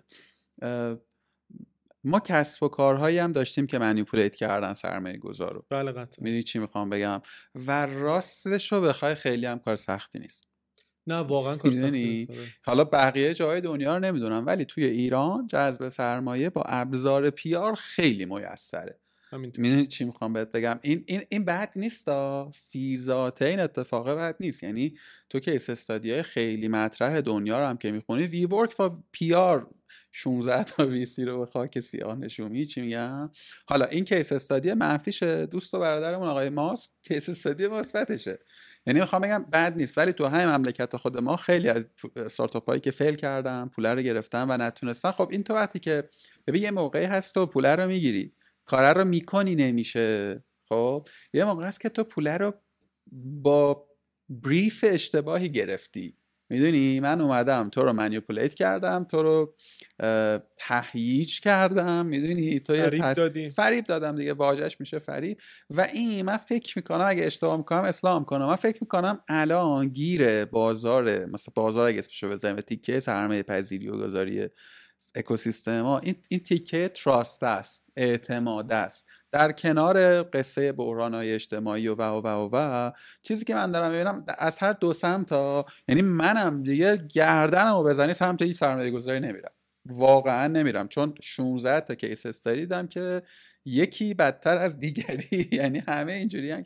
درست میگم اینو؟ ببین آره، هرچند من شاید شدتش رو به اندازه شدت اون چیزی که توی ذهن توه نمیبینم و به نظرم میاد که پروژه های اسکم و نمیدونم مثلا منیپولیت کردن و دستکاری کردن و این حرفا وجود داره، ولی نه در مورد همه. یعنی مثلا اون کسی که اون ور میز نشسته در مقام سرمایه گذار، اگر که این کار باشه و حواسش جمع باشه، کلاه سرش نمیره. میدونیم من همیشه مثال میزنم، میگم که ما سرمایه گذارا ما جی پیم دیگه، پول که مال خودمون نیست، داریم از طرف بقیه میایم خرج میکنیم. البته که اینم یک موهبت الهیه که تو با پول بقیه عملا داری خلاصه یه کارایی انجام میدی، یه چیزایی یاد میگیری، هرچند که از اون طرف پول مال خودت نیست. ماها از یه جنبه‌هایی مثل دکتراییم، مثلا تو وقتی که میری دکتر، قبل از اینکه آزمایش برات بنویسه میاد تب تو میگیره، فشار خون تو میگیره، نمیدونم ته گلوتو نگاه میکنه، چشمتو نگاه میکنه و این حرفا، و از روی اینها به یک تشخیص اولیه میرسه و از روی این تشخیص اولیه به علاوه مطالعه بالینیت میفرستت مثلا آزمایش بدی، بعد یه تصمیم میگیره. ما هم همینطوری هستیم. یعنی واقعیتش اینه که خیلی از مثلا توی اون جلساتی که میشینیم، توی یکی دو جلسه اول به طور خاص نبض طرفو میگیریم، شیت سود و زیان پی ان الش رو میایم میبینیم، نمیدونم صحبت میکنیم از طرف، یه سری موقعیت فرضی ازش میپرسیم، خیلی از رقبا رو میشناسیم و مثلا سعی میکنیم تمایز نسبت به رقبا رو در بیاریم و غیره. و توی این ماجرا متوجه میشیم که طرف به احتمال خیلی زیاد، حداقل اینه که کلاهبردار هست یا نه. حالا اگر که کلاهبردار نیست، چقدر احتمال داره که بشه در آینده. آره، حالا تازه میرسه به گام بعدی که بفهمی که من این چقدر استارتاپ خوبیه و باید بیام روش سرمایه‌گذاری بکنم یا نکنم. و جالب بگم بهت که این، حالا تو الان مثال از آمریکا زدی، از مثلا ویورک زدی، توی سطح دنیا واقعا همین جوریه. من برخوردایی که داشتم همین شکلی بوده. چند وقت پیش من با یه، حالا توی لینکدین اومدم یه اشاره‌ای کردم، یکی گفت راجع به ایران حرف میزنه، گفتم نه راجع به ایران حرف نمیزنم، با یه بنده خدا هندی داشتم صحبت میکردم، من یه جایی پیدا کرده بود و یک جلسه مفصل یکی دو ساعته داشتیم در مورد یک طرحی که داشت، دنبال سرمایه گذار میگشت و این حرفا. و بعد یه ربع اولی که گذشت، نگم یه ربع، واقعا نیم ساعت اول که گذشت، من فهمیدم که این اسکمه، این کلاهبرداری، قطعا کلاهبرداری. یعنی مثلا علائم کلاهبرداری تو توی این قضیه میبینی دیگه. مثلا فرض بگیر که میگی اوکی من کی دمو تو ببینم، این که مثلا فرض بگیر که طرف یهو یک درصد ساکسس فی خیلی غیر معقول و غیر منطقی داره بهت پیشنهاد میکنه، این شاخکاری ذره تیز میکنه دیگه که این چرا داره میاد این کارو انجام میده. و این تنها مورد نبوده، من انبوهی مورد دیگر رو هم شنیدم و توی دنیا هم خیلی زیادن، مخصوصا در حوزه هایی که یهو هایپ میشن. مثلا فرض یه موقعی بلاک چین بود، الان ای آی. آقا صدایی نبود که در محیط آره از ساخت و ساز. این بخت منه میلاد، یعنی ما توی ساخت ده صبح هم دقیقا همین شکلی بود. مثلا پنج شنبه بعد از ظهر توی کوچه فرعی بنبست تو جردن این شکلی بود. من یادم یه روز داشتیم یه مصاحبه ضبط میکردیم با هوتن کروبه، ایشون توی نیم طبقه زیر زمین بود، بعد روز مبعث بود، یعنی مثلا روز تعطیل، یه ماشینی بود اینه استارت می‌زد و خاموش نمی‌شد، روشن نمی‌شد. ببخشید، خلاصه این که این بخت منه و اوکی، من امیدوارم که در نویسا رو در بیاریم و اینا، ولی تنوع صداها جالب از ساخت و ساز بود، یه چیزی که داشت میساوید. آره من نمیدونم، اتفاقا من سپردم همون تا حالا دیگه. آقا من تیکه سرمایه‌گذاری فقط تهش رو بخوام یه سوالی بپرسم که جمع‌بندی بشه، گیروگوراشو خود حرف زدیم. الان توی این موقعیت زمانی پیشنهاد میکنی جذب سرمایه رو بینی و بین اللهی؟ ببین آره قطعا پیشنهاد میکنم، به خاطر اینکه در مقایسه با سایر روش‌های تأمین مالی پول ارزون تریه. یعنی فرض بگیریم تو سراغ جذب سرمایه میری برای اینکه یه بخاطر اینکه پول نیاز داری، حالا این پول رو باید از یه جایی تأمین بکنه دیگه. در مقایسه با سایر روش‌های تأمین مالی معمولاً پول ارزون تریه. معمولاً پول ارزون تره. یه سال پس قبلش هات می‌پرسم اصلا کار راه انداختن رو پیشنهاد می‌کنی الان یا نه؟ استارتاپ دیگه مشخصاً بقیه. ببین خیلی واقعاً وابسته است به حوزه‌ای که داری توش کار می‌کنی و به حوزه‌ای که می‌خوای بیای وارد بشی. ام... آقا بیا فرض کن، بیا فرض کن من الان نویسشو ندارم. درست میگی، حالا متغیر. من میگم که میثم من الان میتونم پاشم برم یه جای کار کنم، یا اوریدم یه جای کار میکنم، یه حقوق اوریج خوبم دارم میگیرم، یه ایده‌ای هم دارم و یه تجربه هایی هم پیشتر داشتم. پیشنهاد میکنی من کویت کنم این ریسک رو الان؟ ببین تاکیدم روی این مقطع زمانه، این سویچ رو بکنم. شما اول اینکه ایمیل من بزنید، من یه دونه لینک براتون میفرستم، فرم درخواست مشاوره پر بکنید، در خدمتتون هستم. ولی جدا از شوخی خیلی واقعا وابسته است به شرایطی که آدم‌ها توش هستن، حتی به سنشون و به بزرگی اون فرصته. مثلا در مورد خود من، من قطعاً یه همچین کاری نمی‌کنم. من بچه پوشک میخواد، من قسطم رو باید پرداخت بکنم. من یه آدمی نیستم که مثلا فرض بگی خونه پدر مادرم دارم زندگی میکنم، مثلا شب برگردم خونه به هر حال پلو, پلو نیمروم مثلا فرض بگی که سر جاشه. خیلی خیلی خیلی وابسته است به موقعیتی که آدم ها دارند. هرچند که برای آدم های تیپ خودم، یعنی مثلا فرض بگیر که بین سی تا چهل سال یا مثلا سی و پنج تا چهل و پنج سال، من اگر که بخوام پیشنهاد بکنم میگم که ایدئال ترین حالت اینه که در یک تا دو سال آینده یه جایی برید که حقوق خوب بهتون بدن. ببین راستش کاملا میفهمم که سوالم خیلی ناقصه، یعنی داده خیلی بیشتر میخواد. یعنی چی میخوای استارتاپ درست کنی؟ شون کجا و چی کار و با چه بک‌گراندی و به چه علتی و اینا در واقع مترای مهمیه.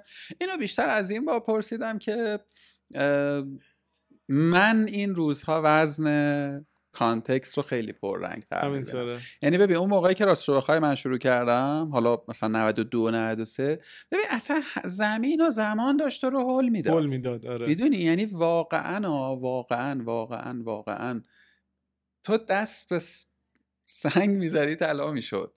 یه هر, هر کاری می‌خواستی بکنی فرصت بود. اون موقع حالا مثلا ما توی مثلا سیلیکون ولی نبودیم، ولی زمینه مستعد بود، زمینه فراهم بود. ولی الان این روزا من انگار دقیقا برعکسه، انگار همه با یه مشت پر از سنگ وایسادن جلو، تو یه قدم ورداری بزنن خونین و مالینت کن. همین همین آقا دم شما. من اینو بگم میلاد، من به نظرم میاد که هنوز که هنوزه اگر چیزی و کاری منجر به ارائه خدمت به شکل واسطه گری بشه، یعنی مثلا انگار که تو داری یک مارکت پلیس ایجاد میکنی و خودت الزاماً خدمتت رو نمیای بفروشی، ممکنه توجیه داشته باشه، حالا در حوزه های مختلف. و دو، اگر چیزی منجر به تولید دارایی ثابت بشه و محصول فیزیکی تولید بکنه، ممکنه که توجیه داشته باشه. البته فراموش نکنیم چیزی اگر که دارایی ثابت تولید بکنه به معنی اینه که کپیتال سنسیتیو و تو احتمالاً بعدی سرمایه گذاری هم بکنی. منتها در شرایط تورمی که قرار داریم، تو اگر یک جنسی رو بیای تولید بکنی امروز مثلا قسمت قیمتش صد تومان باشه، احتمال داره که سه ماه دیگه صد و پنجاه تومان باشه، به هر حال ضرر نکردی. ام. ولی اصلا نمیشه چیز کرد، نمیشه قضاوت کرد. کرد آره اصلا نمیشه مدل کرد. خیلی آره. بای کیس. حالا این چیزی که گفتید زیرو تقریبا روی همین مدل اومده دیگه. یه بیزینسیه که سرمایه اولیه‌اش خیلی گنده است و به همین علت اتفاقا خیالش هم آسوده است، میگه خب هر چی هم بشه بالاخره من استر رو دارم دیگه. آره. موتور برقیه رو دارم. آقا من تقریبا بخش مهم چیزایی که می‌خواستم بپرسم پرسیدم. توی این تکه تکته‌ای هست که به نظرت اون پرسیدم یا نپرسیدم یا نه؟ نه به نظرم صحبت کردیم. به هر حال یه سری چیزا هم نمی‌شد گفت دیگه. بله من سعی کردم که خیلی به سمت چیزایی که نمیشه گفت واردش نشم. آقا این سوال سوال شخصی خود منه واقعا. اصلا فاز مثلا هندونه زیر بغل گذاشتن اینا نیست. ده حساب خیلی پادکست مؤثری بود. لطف داری. میدونی نه لطف ندارم خیلی چیزا. نه واقعا یعنی آدمای مهمی میشن، آدما میشنیدنش توی و روی آدمای بسیاری اثر گذاشت. خب خود من شاید اغراق نیست اگر بگم گفتگوی شما با شهرام شاهکار رو فکر کنم مثلا برای پنجاه نفر فرستادم. کدوم؟ اولیه دومش؟ هر دوش. هر دوش. ولی اولیه بهتر بود. حداقل بیشتر به دل من نشست. حالا یه بخش مهمش صادقانه هم چون من الان تو کارگاه مثلا هشتاد درصد بار رو دوش میهمانه، در واقع من فقط سعی میکنم هدایت کنم و زیاد حرف نزنم. ولی یه تف... یه نکته‌ای که داشت، چون شما, شما ساختارمند بود دیگه، کارگاه خیلی ساختارمند است و از هر دری سخنیه، گفتگوهاتون هنوز کار میکنه، یعنی یعنی آفری اورگرین بود. یه بخش مهمی از گفتگو چرا ادامهش نمیدیم؟ ببین ما آخرین مصاحبهمون قسمت دوم مصاحبه با امیرحسین راد مدیر عامل نوبیتکس بود که توی نیمه دوم مهر هزار و چهارصد و یک پخش شد. سه تا علت داره این ادامه ندادنه که من خلاصه دو تاش رو خیلی محکم میتونم بگم. یکیش تنها کسی نیستم که باید در موردش صحبت بکنم. یه علتش اینه که ما یه سری مسائل درونی داریم و مثلا فرض بگیر که یه سری در مورد یک سری از ساختارهای درونی پادکست باید تصمیم بگیریم و میگرفتیم، هرچند که این علت اصلی نیست و به نظرم اولویت سوم رو داره یا اهمیت سوم رو داره. یعنی مثلا چیزی نیست که تو بگی که من به خاطر این فعلا متوقف میکنم. بعد از اتفاقاتی که مهر پارسال، شهریور و مهر سال گذشته افتاد و چند ماهی طول کشید که چنان که افتاد دانی، اتفاقی که افتاد این بود که در درجه اول خب اصلا تو داری برای کی تولید میکنی در شرایطی که آدم ها واقعا دغدغه‌شون دغدغه دیگریه و اصلا خود ما هم دغدغمون دغدغه دیگریه، چی بیایم تولید بکنیم؟ به هر حال تو از جامعه جدا نیستیم. ما همیشه شعار داشتیم توی ده صبح، اون هم این بود که میگفتیم ما ژورنالیست نیستیم. به ما همیشه میگفتن که آقا بیاین نسبت به اتفاقات روز چرا واکنش نشون نمیدید؟ ما گفتیم آقا ما ژورنالیست نیستیم، ژورنالیسم رو هم بلد نیستیم و در نتیجه اول اینکه میایم گند میزنیم، دو اینکه اصلا این فیچر ماه که به قول تو این اورگرین رو گفتی خیلی بامزه بود. یه چیزی بیایم تولید بکنیم که وابسته به زمان نباشه و پنج سال دیگه ده سال دیگه مگه یکی خواست بیاد گوش بده ممکنه که براش درس‌هایی داشته باشه حتی اگر نگیم تازگی داره. به خاطر همین ولی با این وجود ما از جامعهمون جدا نیستیم. یعنی در شرایطی که جامعه به هر علت ملتهبه، تو نه اینکه بگی من دارم به چیزی اعتراض میکنم، ولی زمانی که ملتهبه نمیتونی نسبت به اتفاقات عمومی جامعه بی تفاوت باشی. و در کنارش اتفاق دیگری که افتاد این بود که پادکست ده صبح مثل یک شرکت اداره میشد. من همیشه هر وقت این رو میگم تعجب میکنند. یک ماه بود که من به یازده نفر حقوق پرداخت کردم و ما به طور کلی معمولا پرداختی ثابتمون به افراد مختلف به طور متوسط به چهار نفر بود. یعنی مثلا ما ماهی مثلا سی میلیون، سی و پنج تومن، چهل تومن داشتیم حقوق پرداخت میکردیم و شرکت هم نبودیم ما، ولی مثل یک کمپانی واقعا داشت اداره میشد. و جالب اینجاست که بگم که ما اولا که شاید یکی از نمیتونم بگم اولین یا تنها، ولی یکی از تجربه های خیلی موفق تولید رسانه این تیپی بودیم که سودآور بود و ثانیاً اینکه کاملا به شکل دورکاری و ریموت داشتیم کار میکردیم. بزرگواری بود به عنوان مدیر اجرایی پادکست که همه ما خیلی هم مدیونش هستیم و خیلی زحمت کشید، خانم معیری. هنوزم دوستی و خلاصه ارتباط دوستانمون سر جاشه.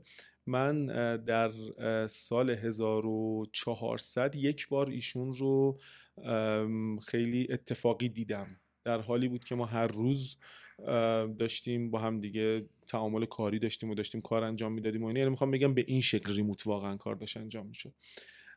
تو برای اینکه یک همچین ساز و کار و تشکیلاتی رو بتونی نگهداری نیازمند منابع مالی م.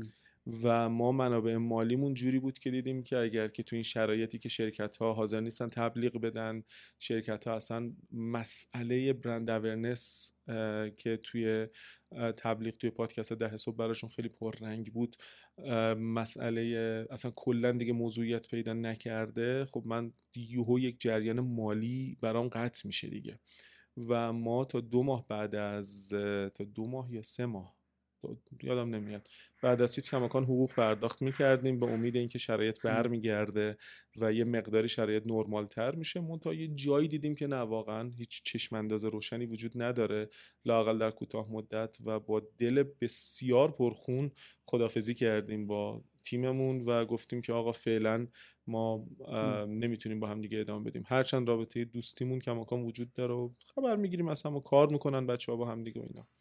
و این دوتا علت عمومیه که من میتونم بگم، ولی یه علت شخصی هم داره. اون همینه که کماکان همونطور که گفتم من آدم امیدواری نیستم الان، و در نتیجه فکر میکنم که اگر بیام در پادکستی که توش امید نقش پررنگی داره و ساختن نقش پررنگی داره بیام حرف بزنم، ام. انگار که به مخاطب اومدم دروغ گفتم و خب دوست ندارم دروغ بگم. ببین، به عنوان کسی که حالا همه اپیزودهای در حساب من نشریدم، راستش رو بخوام، ولی مثلا هفتاد درصدش رو شنیدم، هیچ وقت این حس رو از تو ابدا نگرفتم که داری سعی میکنی که مثلا القای حس مثبت بکنی. اتفاقا یه جاهایی به نظرم خیلی هوشمندانه مغایر این رفتار داشتی حرکت میکردی، حتی مصادیقش هم الان تو ذهنم.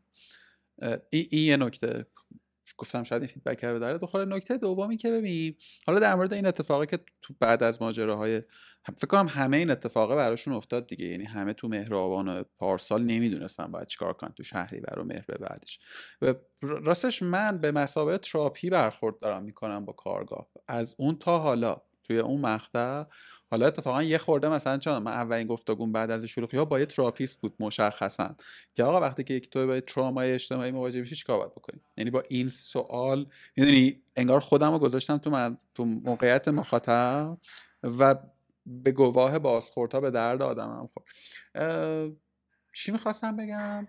آره می‌خواستم بگم دلیل اول دومت نمیدونم، ولی دلیل سومیه اتفاقا فکر میکنم که از سر ناامیدی شاید ادامه دادن اون پادکست کار درستی باشه.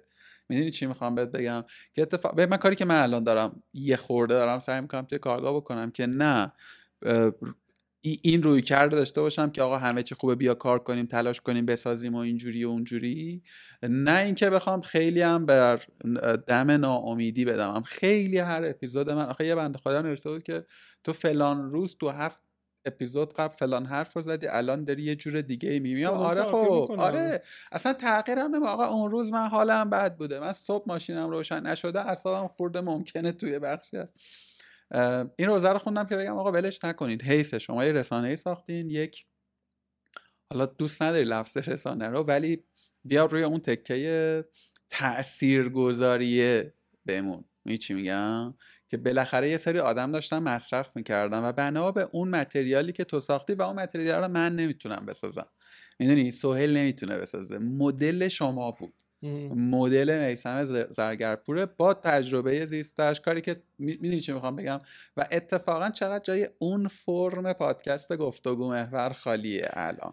ببین، اولا اینکه ما هنوز انبوهی محتوای تولید شده و توزیع نشده داریم و خوش به حالتون، ارزش کانتنت پول رو من میفهمم. آره البته نه به شکل صوتی ولی به شکل متنی و تصویری، یعنی محتوای صوتی واقعا نداریم، هرچند که محتوای صوتی میتونیم تولید بکنیم، یعنی از محتواهای قبلیمون میتونیم کلی محتوای صوتی تولید بکنیم. حالا همه این حرفا به کنار، اون تو میدونی الان من خودم خیلی رو مودش نیستم، نمیدونم، و واقعا باید تصمیم گیری بکنیم ما. اولا اینکه هنوز یه سری از تعهداتمون به یه سری از اسپانسرها مونده ام. که با بزرگواری خیلی برامون نمیارن، یعنی مثلا پول یه سری اپیزودا رو گرفتیم ام. که نهایتا منتشر نکردیم، ولی باید پس بدیم، باید تعهد بکنیم، کاری باید بکنیم. کمن فکر میکنم یک یا دو اسپانسرن کلا، و دو اینکه انبوهی محتوای واقعا ارزشمند داریم، یعنی مثلا ما تمام اپیزودهای فصل سه مون رو با پنج تا دوربین تصویر برداری کردیم و تو خودت میدونی که مخاطب تصویر با مخاطب صوت کلا متفاوته. یعنی مثلا من بیام چه میدونم رو یوتیوب بذارم، رو آپارات بذارم، خلاصه‌اشو در بیارم، کلیپ در بیارم، معنی اینه که مثلا یه سری آدم میخوام بیام کپچر بکنم که اصلا الزاما مخاطب ده صبح نبودن. مون تو خیلی رو مودش نیستیم، یعنی من حداقل بهت گفتم که مثلا دارم فکر میکنم به راه اندازی پادکست زنبور بنفش، یا لااقل بگیم زنبور بنفش، حالا نمیدونم شاید رنگ دیگری رو بذارم، ولی راجع به زنبور بودنش مطمئنم، به خاطر اینکه زنبور میاد میشینه رو گلای مختلف، یه چیزی برمی‌داره و یه خروجی لذیذی به تو میده در حوزه توسعه فردی. اون تراپیه برای من با اون کانتنت فعلا داره اتفاق میفته. میاد حالا یه علت دیگه هم داره، این رو مودش نبودنه، اونم اینه که ما حالا درست یا غلط تقریبا کسی نبود در این دیگه خیلی جدی بود. شاید نگه دارم همه اینا رو. آره باحال میشه بگم ادامه بدم. آره آره آره. ما درست یا غلط تقریبا کسی نبود در اکوسیستم استارتاپی توی تاپ لولا که باهاش صحبت نکرده باشیم. مطلقاً این ادعا رو نمی‌کنم که به سقفمون رسیدیم، مطلقاً این ادعا رو نمی‌کنم، هنوز بسیار جای بهبود و جای کار بیشتر و بزرگتری داشت و داره. منتها این که تو بخوای بیا یک تغییر اساسی بدی نیازمند یه حس و حال و روحیه‌ایه که آه. الان شخص من ندارم. حالا امید اخوام نه میفهمم اتفاقا به من همه چیه کارگاه دست منه دیگه. آره. صادقانه اصلا یه بازه‌ای مثلا یکی دو نفر بهم کمک کردم، ولی کن اصل قصه خب سمت خود من بوده و هست و الان دارم در مثلا با در گیرودار این با خودم هم که یه تدوینگر اضافه بکنم یا نکنم. خب حالا اینو میخواستم بگم که هر چقدر تو مثلا یه خورده بزرگتر میشی، یه خورده آدینست بیشتر میشه، تغییر دادن هم انگار سخت‌تر میشه. حالا فکر کنم من یه نفرم، خودم باید با خودم و خودم بشینم حرف بزنم. میدونی شما یه تیم بودین، دو تا کوهست بودین، خیلی خیلی کار پیچیده است، ولی به نظر من امکانش یعنی به راحتی شما میتونید از پسش بر بیان. و میدونی بعد آخرین جمله هم میخوام بگم، شاید الان مثلا یه خورده آدم‌ها اینجوری فکر نکنن، ولی ما خیلی کانتنت کم داریم. آره همینطوره. یعنی مثلا اینجوریه که یه بار یه بنده خودش گفت چقدر پادکست، یا گفتم آقا کاش مثلا ده تا دیگه هم بیاد، میدونی سالم حرف بزنی، اصلا با هم دیگه یه کارایی بکنی. ولی خب طرف درست دیگه، یعنی حرف سرسر. آقا ان شاءالله که ما دوباره در اسبو بشنویم. زنبور بنفش، صورتی، آبی، هر چی که هست ان شاءالله در بیاد. زنبور زرد نه دیگه، زنبور زرد که نه، زنبور زرد چون گفتی حوزه توسعه فردیه، شاید مثلا یه تکلمه‌ای بخوای اونوری بزنی، ولی خب چون خودش زرده نمیشه. آقا خیلی به من خوش گذشت. مخلصم، برای منم همینطور. میلاد جان زنده باشی. به دور از این صداها رو حذف بکنیم، دفترتون خیلی خوشگل ترتمیز بود، شبیه همه جاهای استارتاپی نبود واقعا. مم. خیلی جای بانمک، دست طراش درد نکنه، دستش درد نکنه و حلالش باشه. من چیزی بوده که یاد میپرسیدم به نظرت که نپرسیدم؟ نه واقعیتش اینه که نه، خیلی این خیلی از هر دری سخنی نبود، هرچند که تیکه اول صحبتمون خیلی تیکه غیر منتظره‌ای بود و من واقعا بهش فکر نکرده بودم و خودم قطعا باید بشینم دوباره تیکه اولو گوش بدم ببینم که خلاصه چی گفتم، هرچند آره ولی چیز جذابی بود به نظرم. و من فقط اینو مثلا حالا به عنوان حرف آخر بخوام بزنم اینه که ما در فضای اکوسیستم استارتاپی جدا از همه چیزهایی که درگیرش هستیم، همه آموزش‌ها، صحبت‌ها، تجربه گرفتن و فلان و این حرفا، واقعاً نیاز داریم که یه ذره فلسفه فردی داشته باشیم و فلسفه کاری داشته باشیم. الان ناصر قانم‌زاده مقداری، نمیدونم دیدی یا نه، توی توییتر و نمیدونم تو بقیه رسانه‌هاش میگه که آقا من یه مقداری به فلسفه رواقی و این حرفا علاقه‌مند شدم. حالا صرف نظر از این که من چقدر ممکنه که موافق باشم با این حرفایی که ناصر میزنه و با این فلسفه یا نه، خیلی کارشو ارزشمند میدونم، به خاطر اینکه ما واقعا باید یه چیزی از این جنس داشته باشیم و شاید یکی از مهمترین بخشای توسعه فردیمون واقعا باید این باشه. همه چیز واقعا کار نیست و همه چیز پیشرفت این تیپی نیست، کما اینکه الان خدا رو شکر ترندی اتفاق افتاده که آدم‌ها به سلامت جسمیشون بیشتر میرسن و به سلامت روحیشون هم دارن میرسن. یه مقداری هم خلاصه توی توسعه فردی نسبت به فلسفه کاری که دارن انجام میدن هم خوب فکر بکنن. اعتراف میکنم من نسبت به کانسپت توسعه فردی یه گاردی داشتم، یعنی اصلا این واژه مثلا تا چهار سال پیش حداقل زرد شده بود، کدر شده بود، متبادر کننده یه چیزهای سطحی و دم دستی بود ولی تو سه چهار سال گذشته واقعا به این نشستم که نه چقدر چقدر اصلا متن همینه. آره همینه واقعا. هر همینه. کاری که من دارم میکنم یه زینس تو زندگی شخصیم، با خانواده‌ام، با دوستم، با پارتنرم، یه جایی قلاب من گیر میکنه به یکی از مظاهر توسعه فردی و هر جایی من یه باگی دارم با خودم، اون توسعه نیافتگی یه بعدی از اون شخصیتمه. کاملا درسته. می‌دونی چی میگم؟ و جایی جایی جایی اینا رو ما یاد ندادن دیگه، جایی اینا رو ما یاد ندادن. و راستش رو بخوای خ... اینجا هم ما ضعف و فقر جدی محتوا داریم. میدونی و راستش رو بخوای من فکر میکنم تو فضای کسب و کاری ما الان پادکست خوب کم نداریم، حداقل سه چهار تا هست که به نظرم پادکست خوبی هن، توی صحبت‌های درستی آره، میشه.